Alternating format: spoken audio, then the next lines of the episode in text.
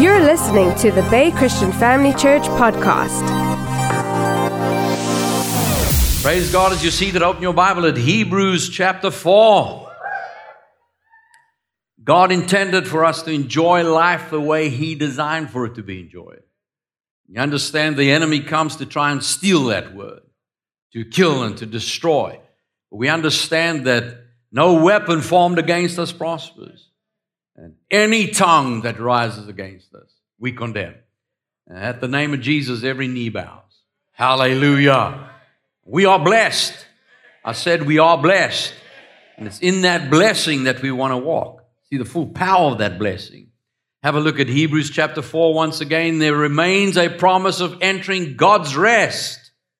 Let us fear lest any of you seem to come short of it.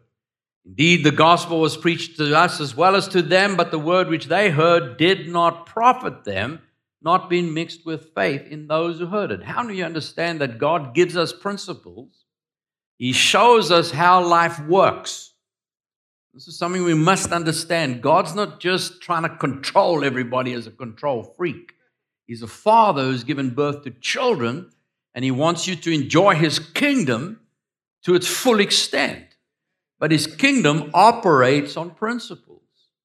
And those principles are there by design, and they enable us to live. That's why when you see a young child, a baby that's just been born, and as it grows up, you notice it experiments and it does different things and it falls down and it stands up, it bangs its head, it drops things, it does, but it's always experimenting. What's it doing? It's growing and it's learning the principles. When you watch a little baby trying to walk, it can hardly even stand. And then one day when it's walking, you wonder, how did it get there? But you look at yourself, you, you, you can do all kinds of things and you, your body holds itself upright. Why? Because your body's fine tuned to the principles. Are you with me? So, the same way in the kingdom of God, God gives us certain principles. And then as we study them out and learn them and grow in them, we experience the kingdom the way God wants us to experience it. So God gives them the principles, but it didn't work for them. Why? Because they didn't apply it. They didn't put it into action the way He gave it to them to do. And so He goes on He says, yeah, verse 3 we who believe do enter that rest. Amen. How many want to enter into the rest that God has designed for you? Well, it's going to take believing, but not just believing, also action. And then he says he has spoken in a certain place of the seventh day in this way. Everybody say Sabbath. And God rested on that seventh day from all his works. Now, if this is your first time here, you understand we have been spending a lot of time with us, and we discovered that Sabbath is a principle, not a just a day of religion. It is a principle that God established in days, in years, and in principle of the concept of Jubilee, uh, where He set debt free. But then when Jesus came, He established Jubilee as an action of faith, not as a matter of time. See, the supernatural life understands that time is no longer necessary in the equation. Sometimes we do need time, but it's our servant. If we want time, if you want to bypass time, you're able to do that by faith. And so that's all as God leads us and as He directs, but He gives us those principles to be able to live the Sabbath whenever we need it. Hallelujah. And so, verse 9, there remains a rest for the people of God, for he who has entered his rest has himself also ceased from his works as God did from his. So let's be diligent to enter that rest lest anyone fall according to the same example of disobedience. Now, remember we said we had a look last time what the therefore was there for? And we saw in chapter 3, verse 1 Therefore, holy brethren, partakers of the heavenly calling, consider the apostle and high priest of our confession, Christ Jesus. Consider. What's that mean? Think about it. Put attention to it. Don't just think, yes, Jesus is your Lord and your Savior. That's the primary purpose He came to the earth was to pay for your sin and mine and rise from the dead to prove the Father satisfied. You receive Him as Lord and Savior, you are saved. So you begin your Christian walk with Jesus as your Savior. Now that you're saved, his ministry is still in the process of saving because we understand we're saving our soul. We understand that we still need salvation in different areas, whether it's healing or financial or emotions or relationships. Uh, the salvation wasn't just to get you out of hell into heaven, it was to save you from everything that the curse tries to bring against you. So now, in that position, how do I receive the ministry of Jesus? He says, You must consider the apostle, the sent one. He was sent for a purpose as a high priest. Everybody say high priest. Now, he's the high priest of our confession. So you understand that living the life of faith is a life of confession. Spirit of faith is having believed, I speak. Now, we're not going to study that today because we've spent a lot of time in it and we will again in the future. But for today, I want to focus on this concept of him as our high priest. Everybody say high priest. Look at verse 18. To whom did he swear that they would not enter his rest, but to those who did not obey? So we see they could not enter rest because of unbelief. Now, how's unbelief manifested? when we don't do what's called. If we, if we ask to do something and then we don't do it, that would be a form of unbelief because we're saying we, we're either afraid of doing it or we're afraid of being exposed or we're not sure or we don't believe it's necessary. There's, you can see how unbelief can be a root of it. So God gave them a promise, but they were still locked into the world system. They want to go back to Egypt where they were given food and they were given housing and they were given even though it was under bondage, uh, it's like, you know, the, the good old, bad old days. It was so much better back then. No, you were under bondage. Don't let the enemy ever fool you that bondage is a better way. No, we want the life of freedom. How you say amen to that? And so he goes on and says in verse 14, Seeing then we have a great high priest well, well, that's where you got to chapter 4, verse 1. It says, Therefore the promise remains. Then you go down to verse 14. Seeing then that we have a great high priest who's passed through the heavens, Jesus, the Son of God, let us hold fast our confession. In other words, he is now high priest of our confession. So what must we do? Hold fast. What does hold fast mean? It means stay consistent. Don't let go of it. Now, why would he tell us to hold fast our confession? Because you can't give up on that confession. When will that happen? When the attacks keep coming and it seems like everything's contrary to what he said. That's the whole purpose behind unbelief is that the supernatural life requires living by faith. It's the substance of things, hope for the evidence of things not seen. So the enemy will use every form of fear, every, every thought of doubt, every thought of unbelief. He'll use everything he can to unhook our faith. How does he do that? Through fear. And if he can get us through fear, we'll step, if we ever get to the place where you say, I just don't see how that works. I can't see that ever happening. I don't, I don't believe that. Well, now we're in a state of unbelief, and that will nullify the ability of faith to produce in our lives what God wants to bring to pass. So it's that unbelief that we must combat. And how do you do that? By holding fast to your confession in the face of adverse circumstances. You refuse to give up on your confession. Verse chapter 5, Hebrews chapter 5, verse 5. So also Christ did not glorify himself to become high priest. He didn't stand up one day like a lot of people do and say, "From you know now, now I'm apostle, prophet, most high, reverend, bishop." No, we don't self-appoint. We we are called, and in the calling, you're recognized by your elders. And when you're recognized by your elders, there's a calling out. I don't have time to get into that, but say Amen. So Jesus Himself says, the Word says, He didn't decide He's high priest. The Father named him high priest. It was he who said to him, the Father said to him, You are my son. Today I have begotten you. And then he goes on and he also says in another place, You are priest forever. Say forever. according to the order of Melchizedek. He's quoting from there Psalm 110, verse 4. That was prophesying that Jesus would be called as a priest according to the order of Melchizedek, who in the days of his flesh, when he had offered up prayers and supplications with vehement cries and tears to him, who was able to save him from death, was heard because of his godly fear. Isn't that amazing? Jesus was raised from the dead on his confession. In other words, the Father could not even raise Jesus from the dead unless Jesus had responded in faith.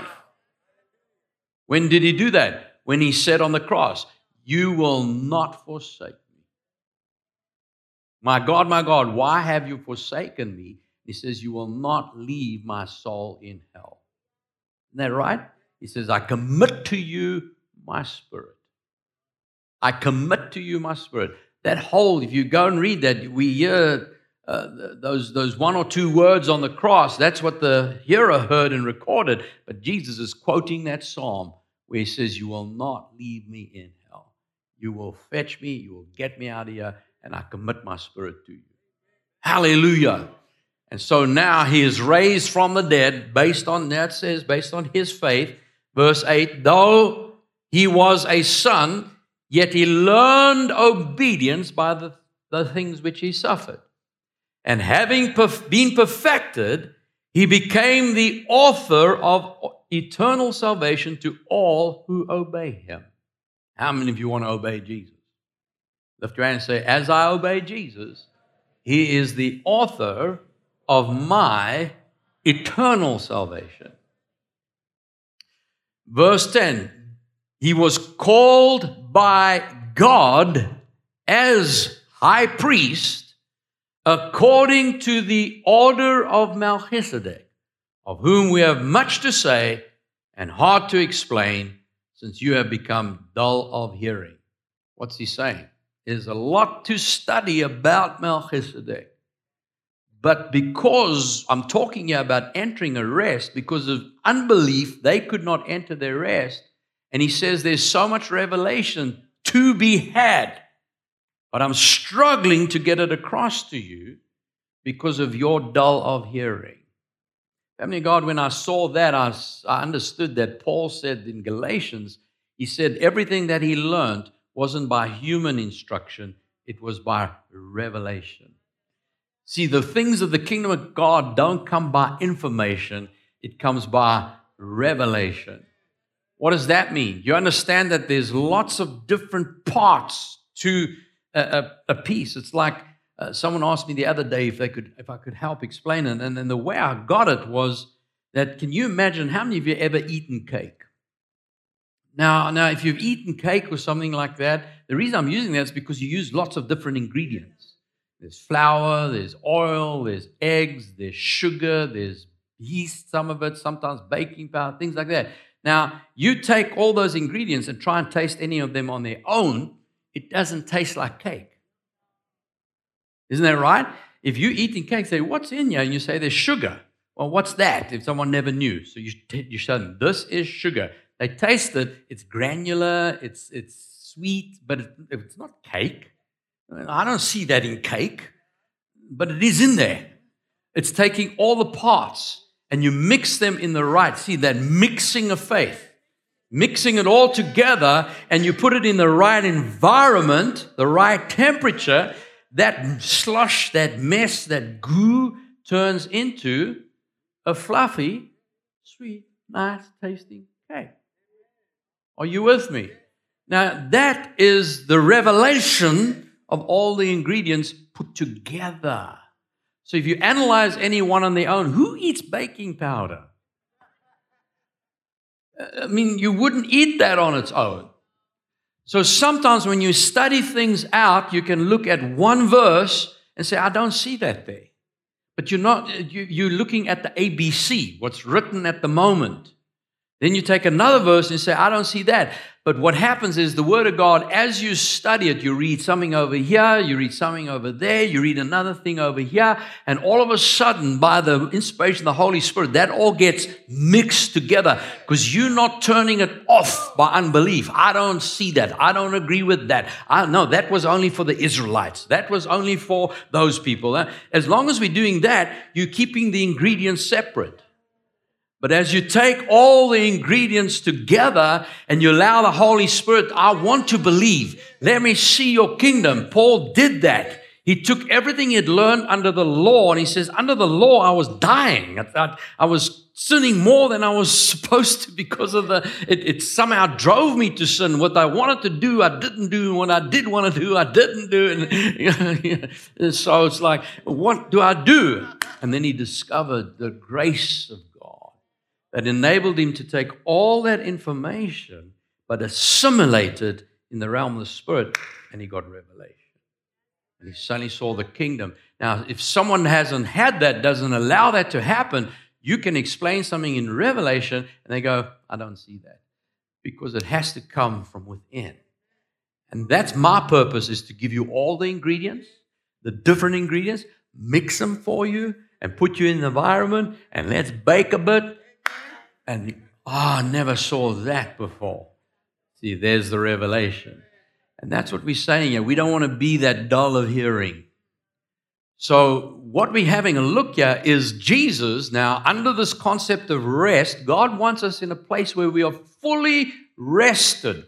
What does that mean? It means I'm fully dependent on Him. I'm no longer dependent on my own strength, my own ability, my own intellect. Now, He gives that as gifts to us to be able to process things in life. But we're not led by the things of life, we're led by the Spirit of God. And so he wants us to be in a place where we're fully dependent. If he says go, we go. If he says don't, don't. If he says give, you give. If he says take, you take. If he says not today, like Jesus said to his disciples, want to take money bags. Another day he says don't take any money. It was all based on instruction. And every time, whether they paid for themselves we said, This time don't take anything, you'll be looked after. They found out every way that he instructed worked for them. Hallelujah. And so we want to understand this concept because if you have look at verse 10, he was called by God as high priest according to the order of Melchizedek.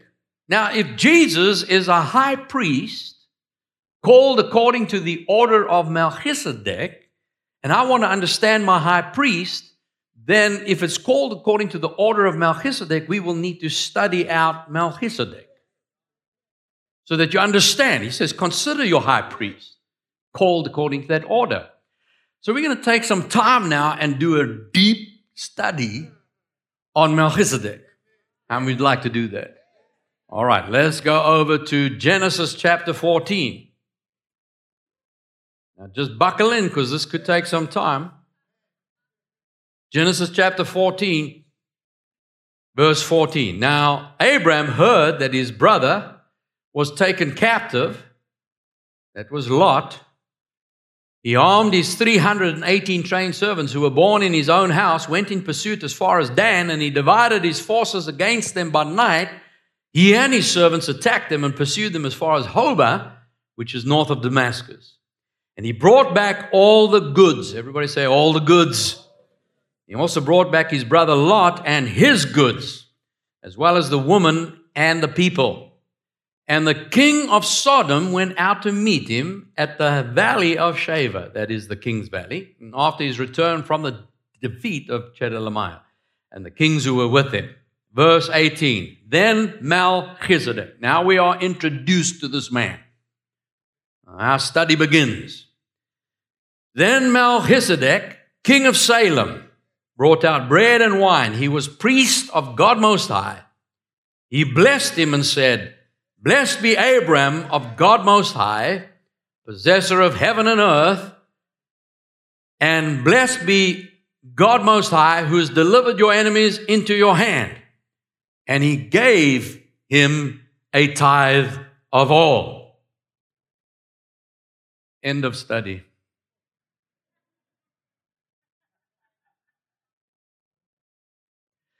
That is all we have on Melchizedek. Isn't that amazing?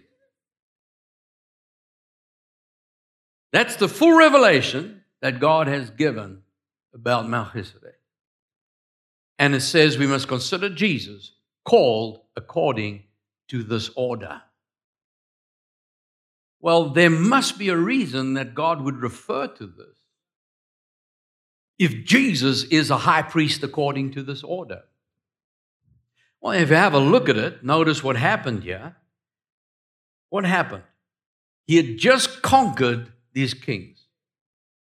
And he had taken spoil as well as rescuing his family. In other words, he got more than he expected. He increased. Everybody say he increased. And he comes to Melchizedek. Now, king of Salem literally means the king of peace.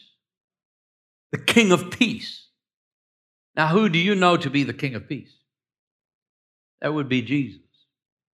And he brought out bread and wine. What's bread and wine? Those are covenant emblems. We use them for communion today. And then he spoke a blessing. What do we know about a blessing? A blessing is an impartation, it is a spoken word that when that word is spoken, it activates in your life. That's why we must be very cautious about what we say to people. Because when we speak, those words have effect. And he says, Blessed be Abram of God Most High, possessor of heaven and earth. And blessed be God Most High, who has delivered your enemy into your hand. So, what has he done? He has spoken a blessing.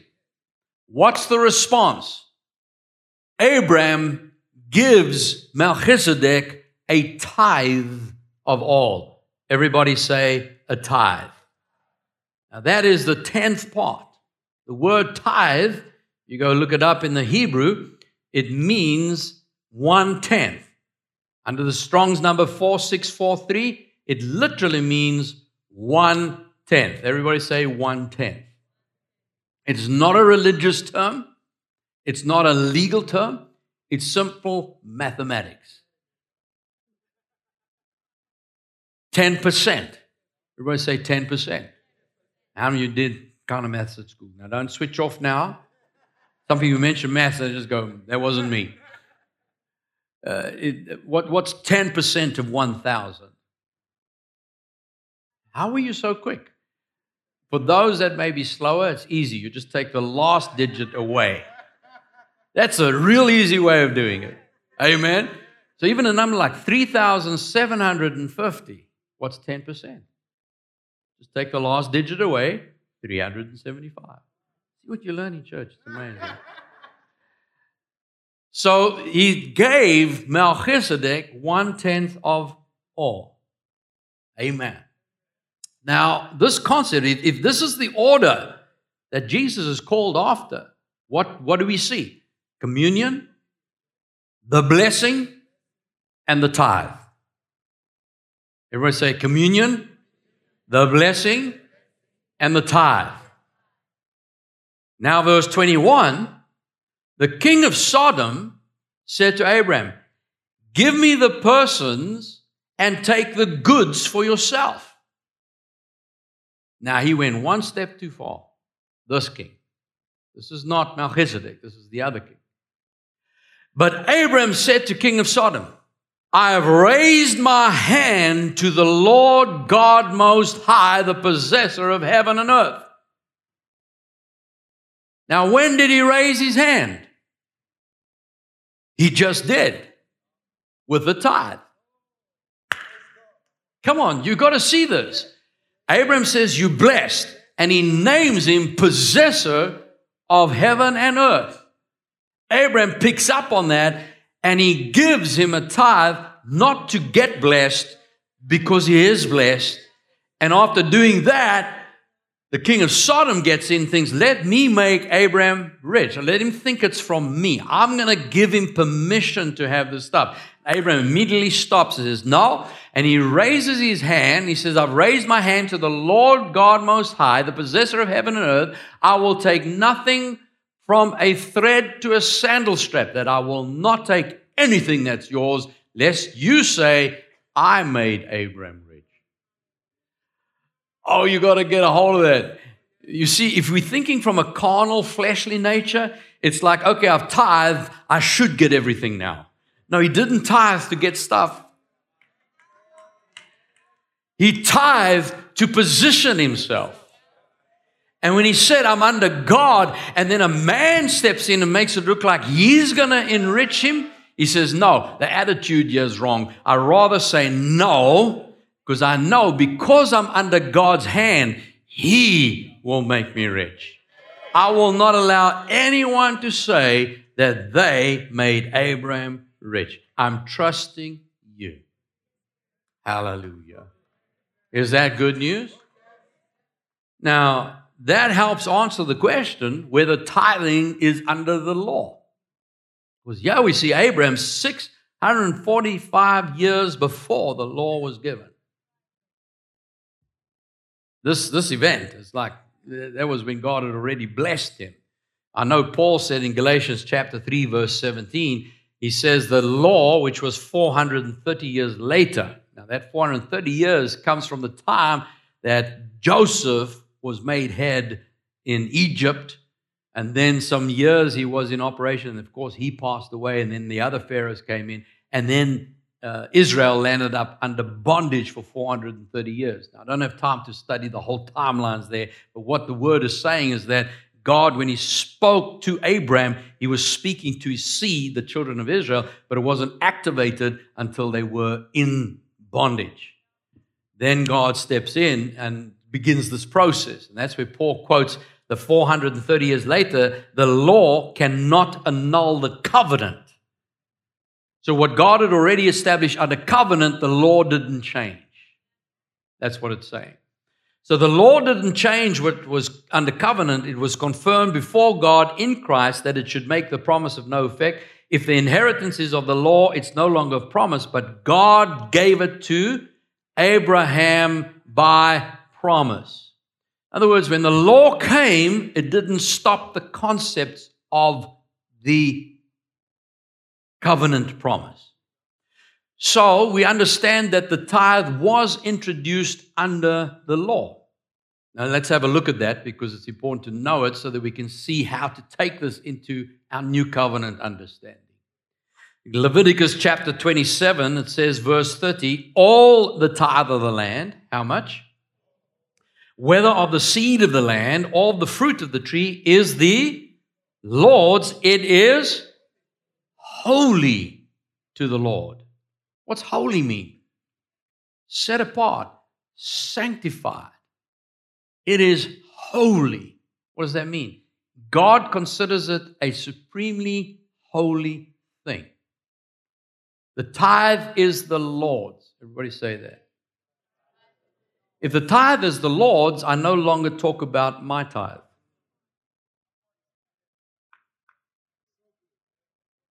God identified. Now, how much of the income is God's tithe? He said all. Isn't that right? So, even an unsaved person, if they have any produce, any income, the tithe is still the Lord's. It doesn't just become God's because now you're a Christian. In other words, whatever the land produces, God considers the first 10% is. Everybody say it's holy.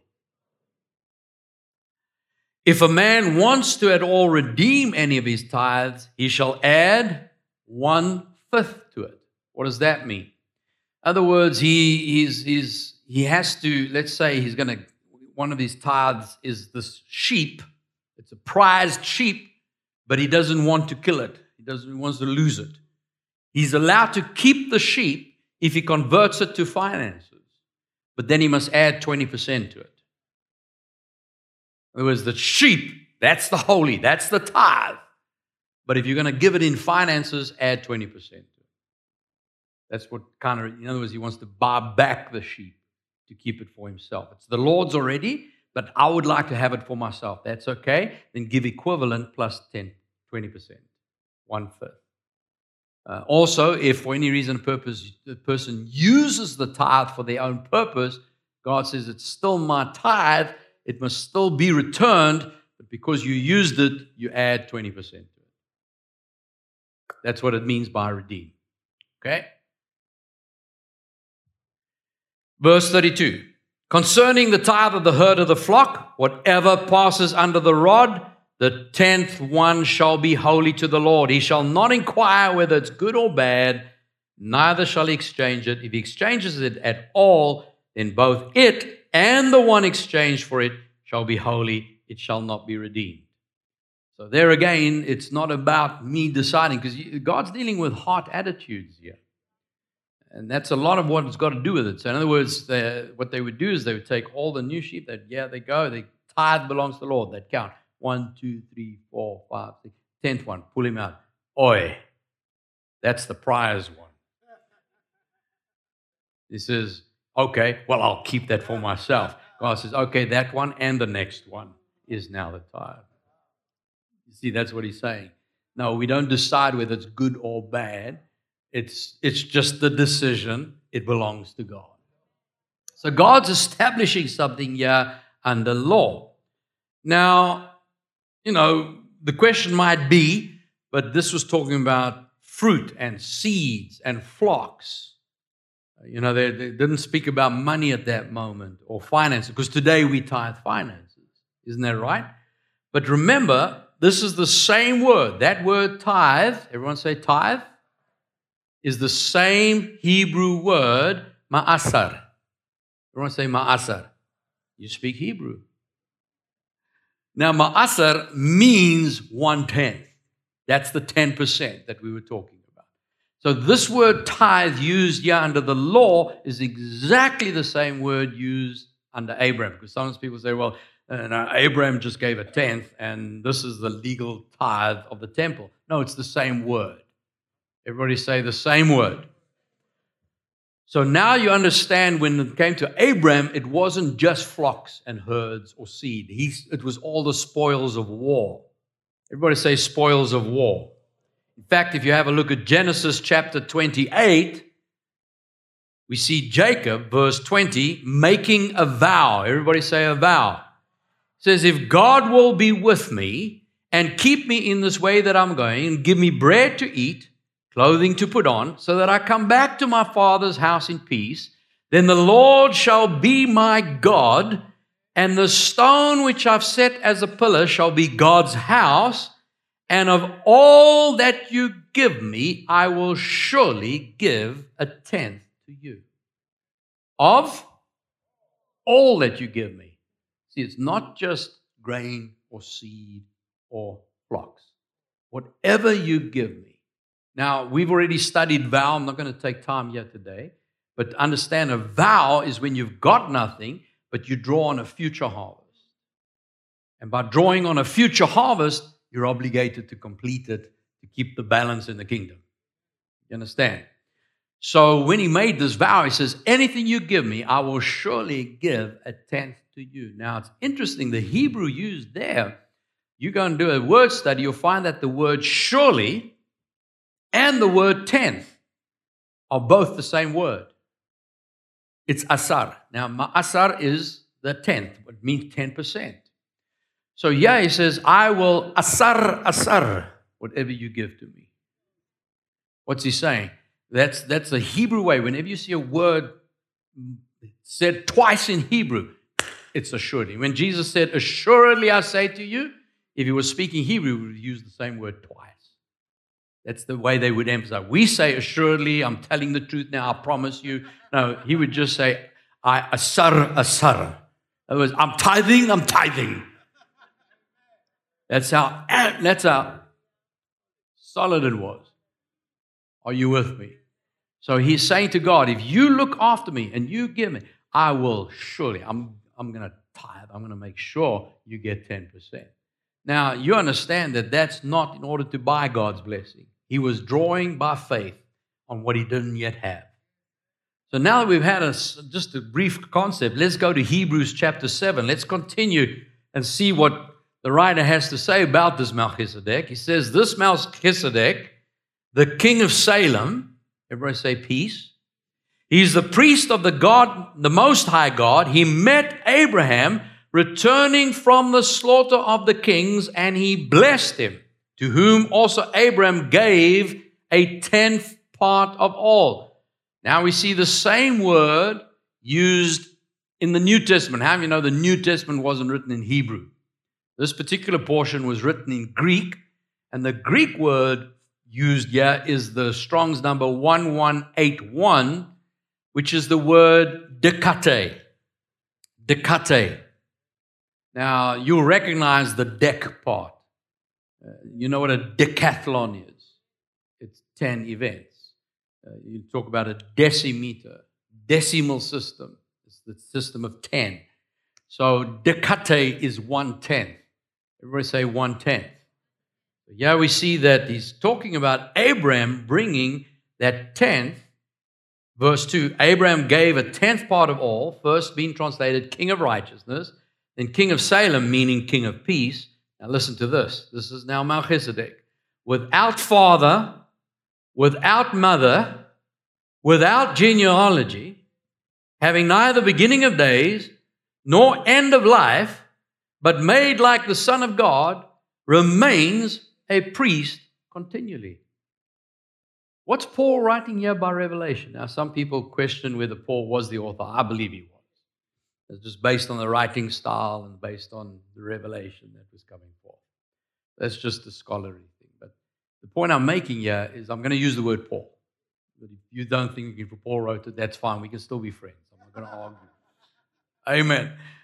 So he's saying here, this man Melchizedek had no mother, no father, had no lineage. He just arrived on the scene one day, and then one day we didn't see him anymore.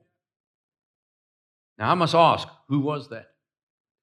Well, it says here that he remains a priest forever,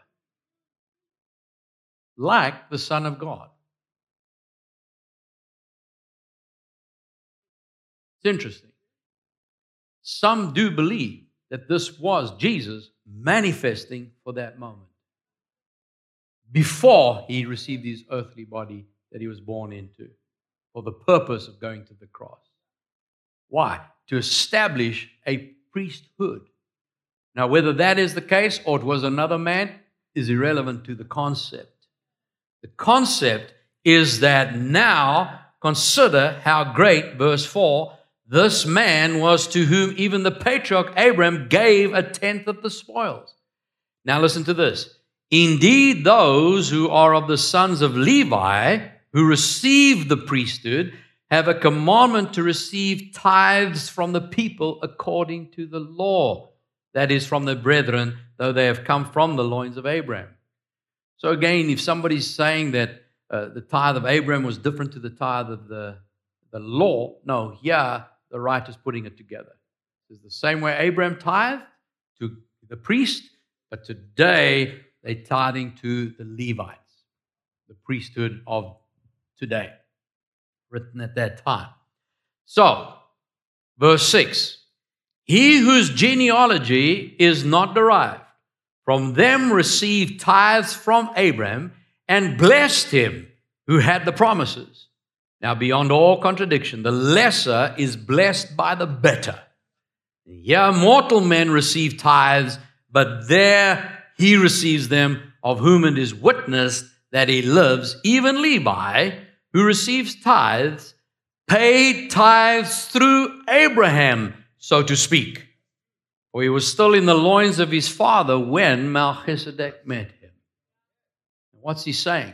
This is stepping over into the realm of the Spirit again, where Jesus was crucified before the foundation of the world. But then it played out in the natural. In other words, when God looks at something, when you are baptized, you are literally entering the grave 2,000 years ago when Jesus was buried. And when he came out three days later, the moment you come out the water of baptism, three seconds later, you were in the grave for three days and you rose up into eternal life the same way Jesus is. You understand it? All that's how God sees things. He doesn't look at tick-tock time. He, he looks at this concept of all time. So the same way, why does the priest of the Levite receive a tithe? Because in that action, he's having been born from a father, born from a father, born from a father, came out of Abraham. He was already in Abraham's body in concept, seed of seed. And so when, when Abraham tithed to Melchizedek, he literally tithed for all mankind. He started something that God took as a principle and he would continue using. So now he establishes that, that when you bring the tithe in, you're activating that same blessing that Abraham walked in. Blessed be Abraham of God Most High, possessor of heaven and earth. But you notice it doesn't just fall on anybody, it fell on the one that brought the tithe in. And he's saying, yeah, mortal men receive tithes. So he's bringing the two together. By an action of tithing today, you are activating that tithe that Abraham did to Melchizedek.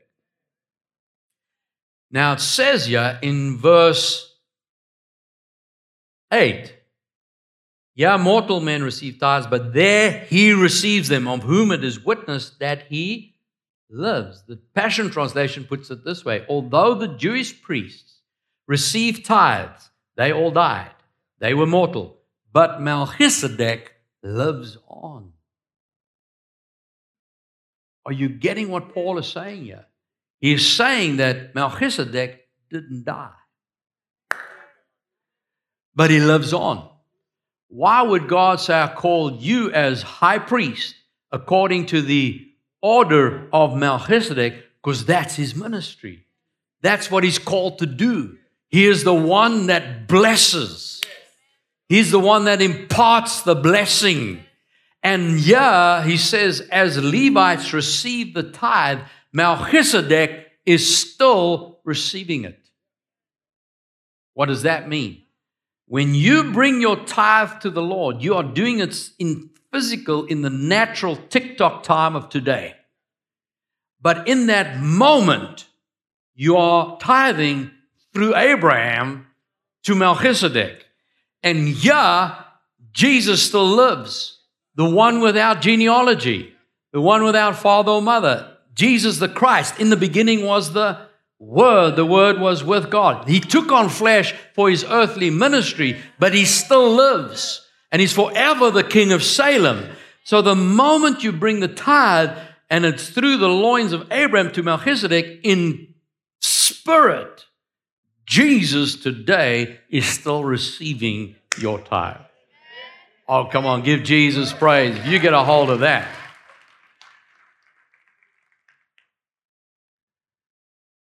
So someone might say, but then what about tithing under the law? Well, Galatians 3, verse 19 says, What purpose does the law serve?